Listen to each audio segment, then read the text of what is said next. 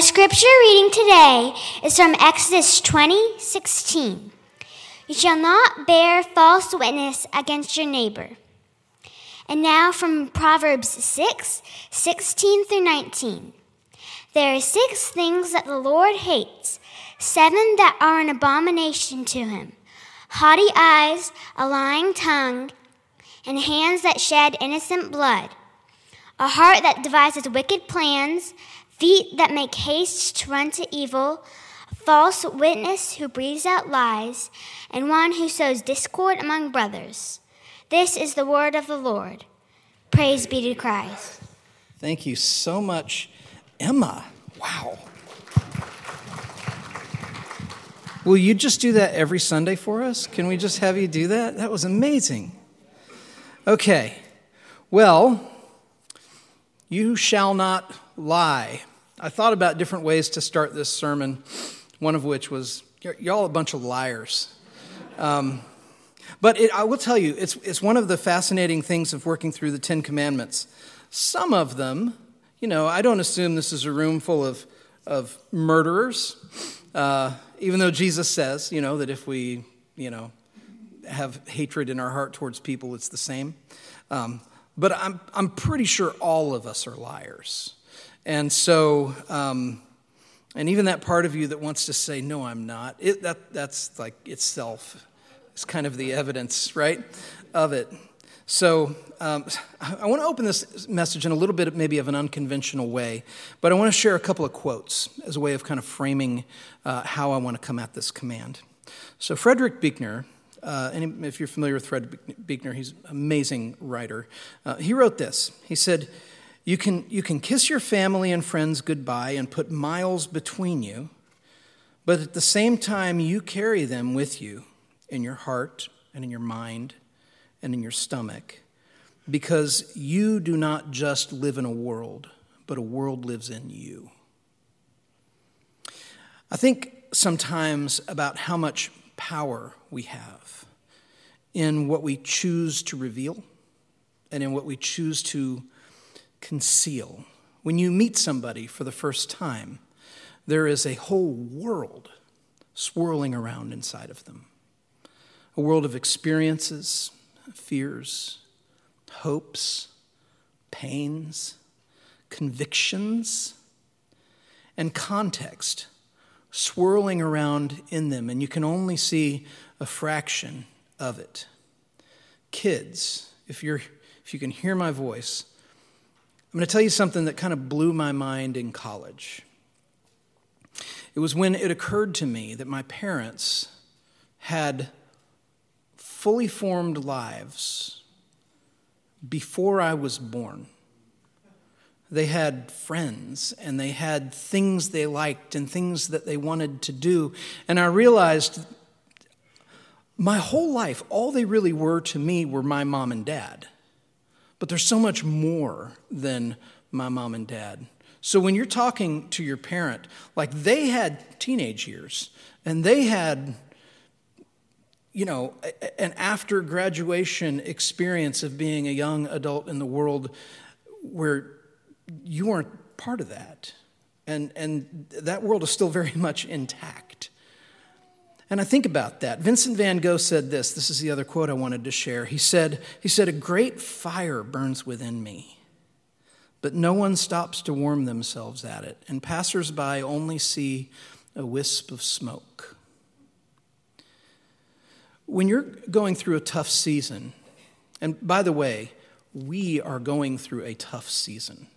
It, there are times when I've got my head down and, and I've kind of normalized um, the impact of the last 18 months uh, of walking through this pandemic and navigating things. And then there are other times when uh, it'll, it'll be three or four things that'll come my way in the course of a day, and it'll almost feel like it's going to just break my spirit sometimes because it's, this, this has been a hard road for all of us and I hear about your sorrows, and you hear about some of my sorrows, and we, we are walking a road right now. It's a tough season.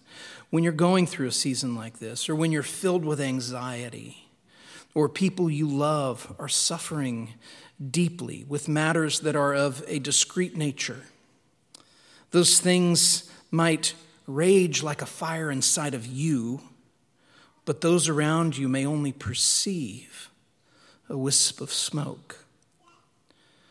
What does this have to do with the command not to bear false witness?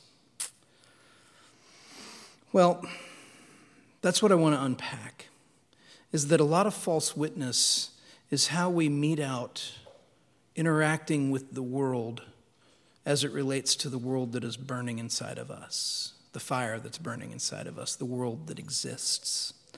On its face, this command prohibits lying. Um, and it speaks particularly to legal representation, uh, but it includes other forms of dishonesty as well.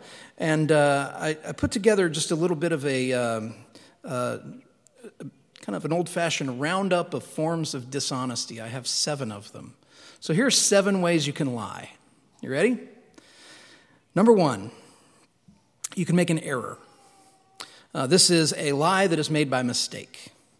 And so you believe that you're being truthful, but what you're saying is not truthful.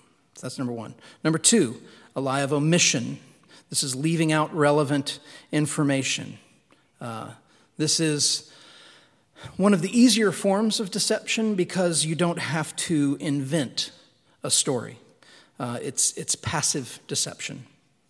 Number three, reconstructing this is distorting the context, saying something in sarcasm, or changing the characters in a story, or altering the scene. A fourth way to lie is denial, refusing to acknowledge a truth.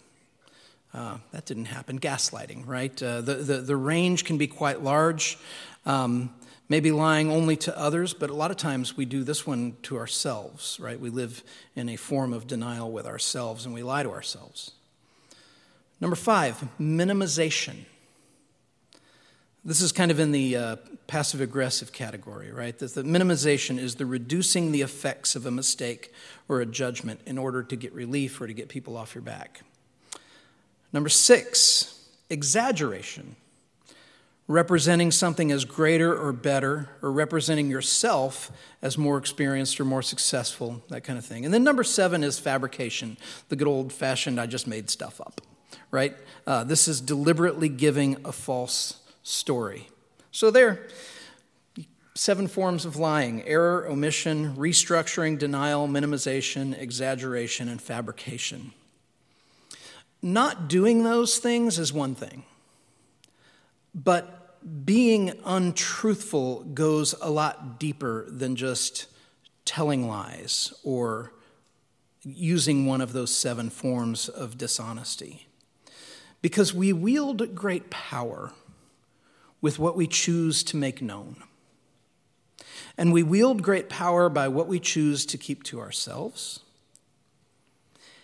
and how we use what we reveal and what we conceal to spin narratives in a certain direction is a great power that all of us have.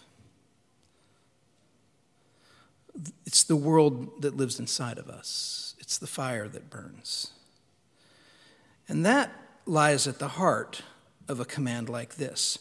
How do we dispense the information about ourselves to others? How do we leverage information? How do we present that information in such a way that it not only promotes truth, but also the well being of those involved in our words or in our testimonies. When we violate this command against bearing false witness, it really is about guarding the world inside of us.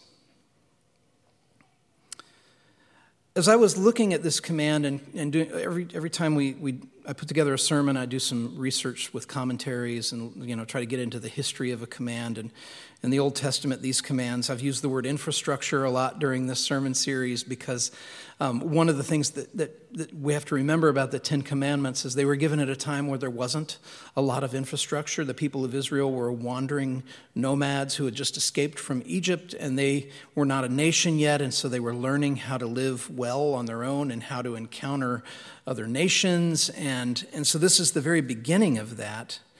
Um, but it, it raises the seriousness of these commands uh, higher than we might perceive them just on their surface.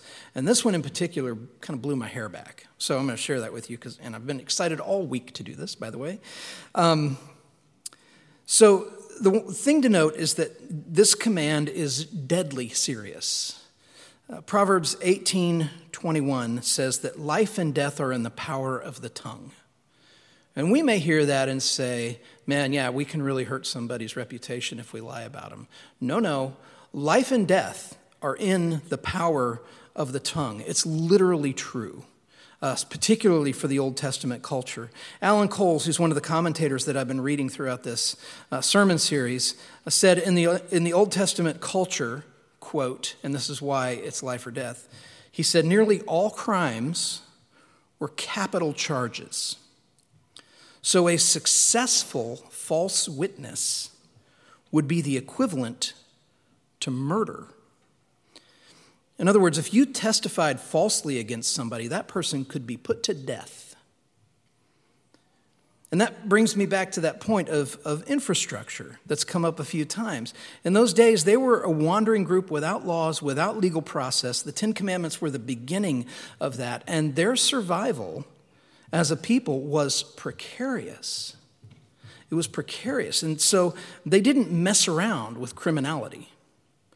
They didn't mess around with criminality that could do lasting harm to the nation as a whole. And in this sense, they weren't different than any of the other nations either. That justice was swift and extreme and severe, and that was kind of the standard for how things went down. So God wants us in this time of of multi layered infrastructure to take this command seriously. Because back then, if somebody lied about somebody in order to get ahead or in order to evade a negative outcome, they actually took that person's life in their hands. And this was a serious thing to God. How serious was this to God? I'm so glad you asked that question. Deuteronomy which is a laying out of the unpacking of the Ten Commandments. It's the, it's the unfolding of the law. It's the, you know, you shall not murder means these things. Well, there's a passage in Deuteronomy 17 that gives us a law, that gave the people of Israel a law. It doesn't give us the same law, but it gave the Old Testament people of Israel a law that, would, that ought to sober us up uh, when we think about lying as not that big of a deal. The verse is speaking specifically about how to deal with the capital offense of idolatry, of worshiping a God other than God and doing it in the community. And so I'm going to read you this. This is actually a few verses from Deuteronomy 17, 2 through 7. And tell me what you hear.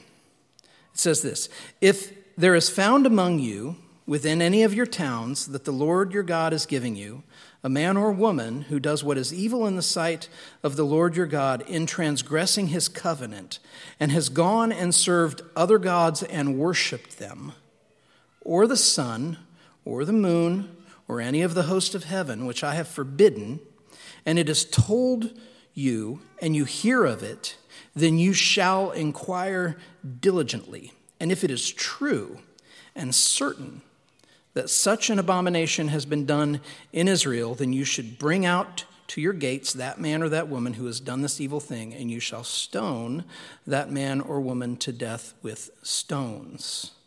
On the evidence of two witnesses or of three witnesses, the one who is to die shall be put to death. A person shall not be put to death on the evidence of one witness. You with me so far? Here's where the other shoe drops. Verse 7 the hand of the witness shall be first among him to put him to death, and afterward the hand of all the people.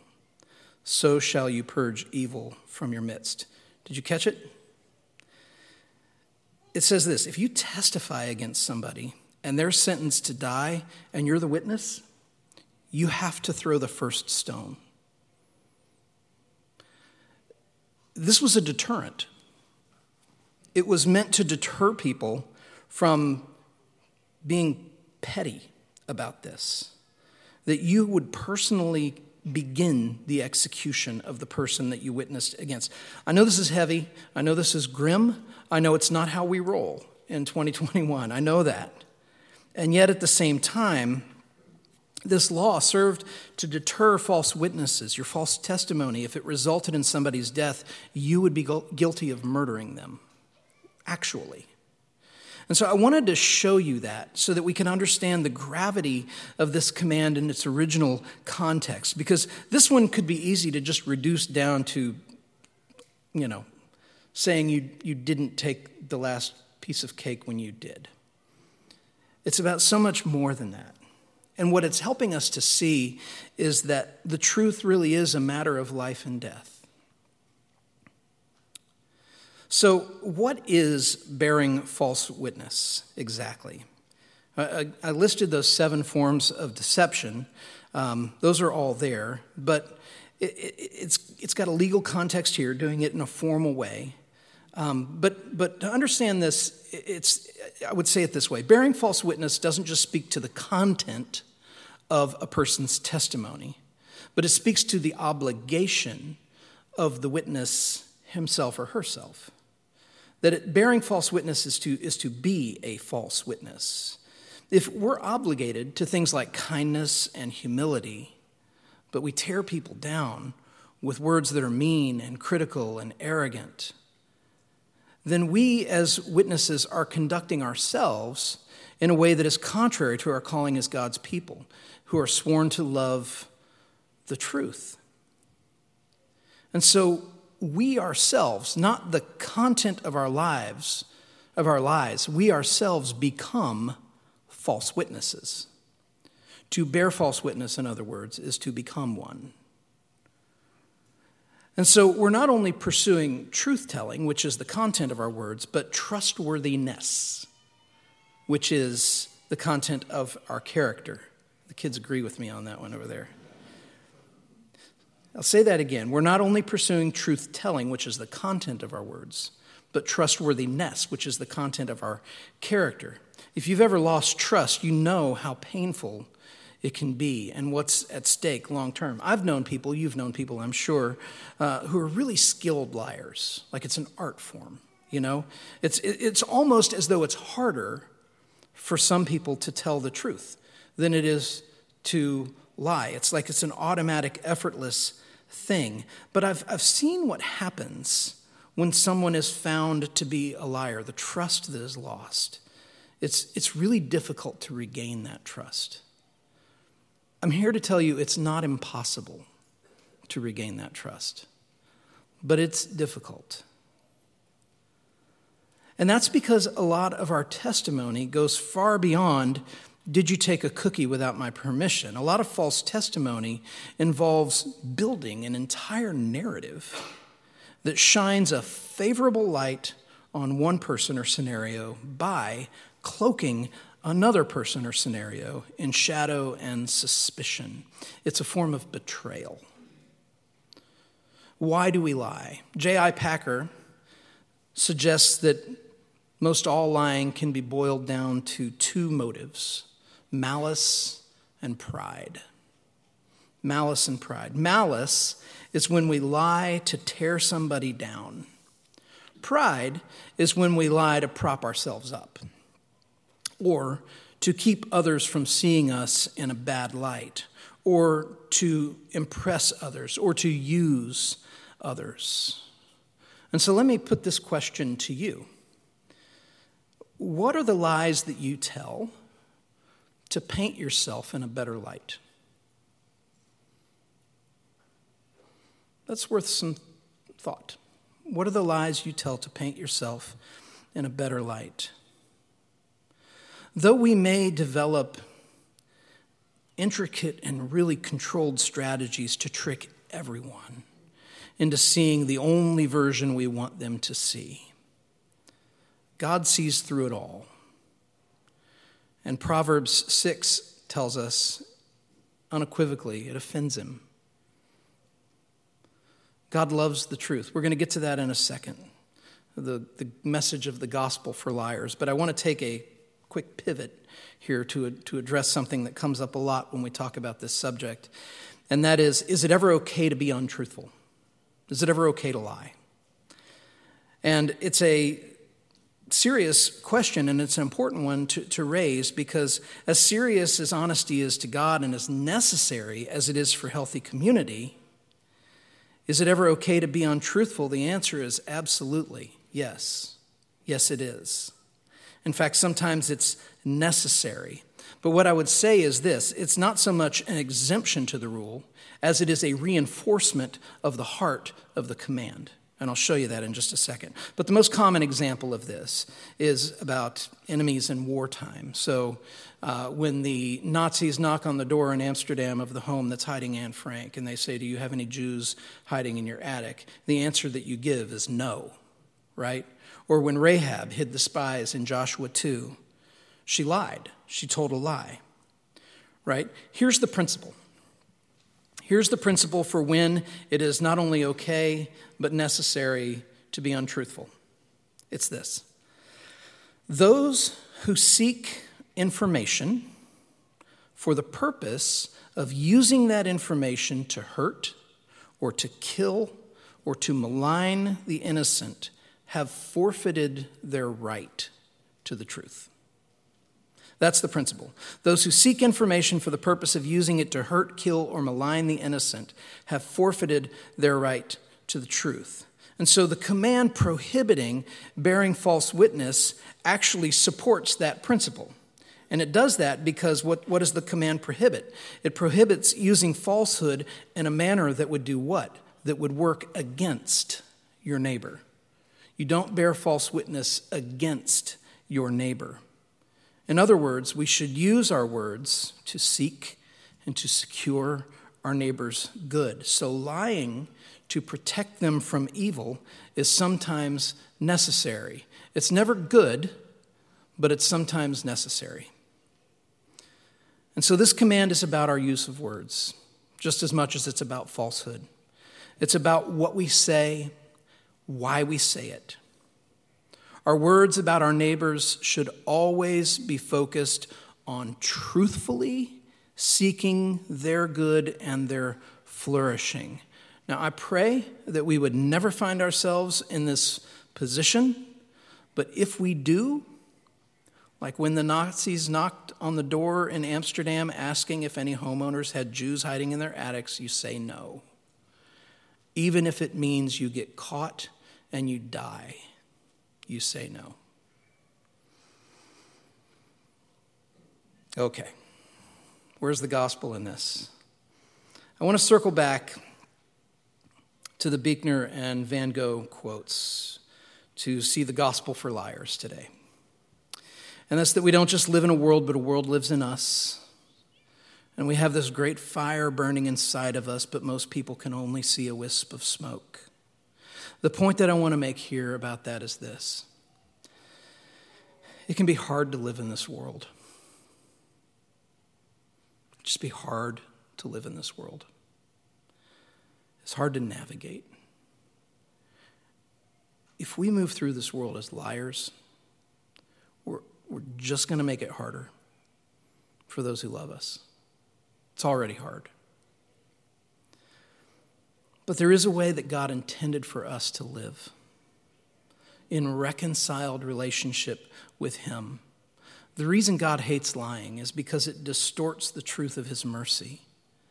It distorts the grace that is freely offered to sinners, and what it does instead is it attempts to conceal our need for that mercy and that grace. It reveals deep in our hearts that we don't trust Him to be sufficient or to be gracious, and instead, what we have to do in this world that can be so hard to live in is fashion fabricated narratives in order to keep people at a safe distance.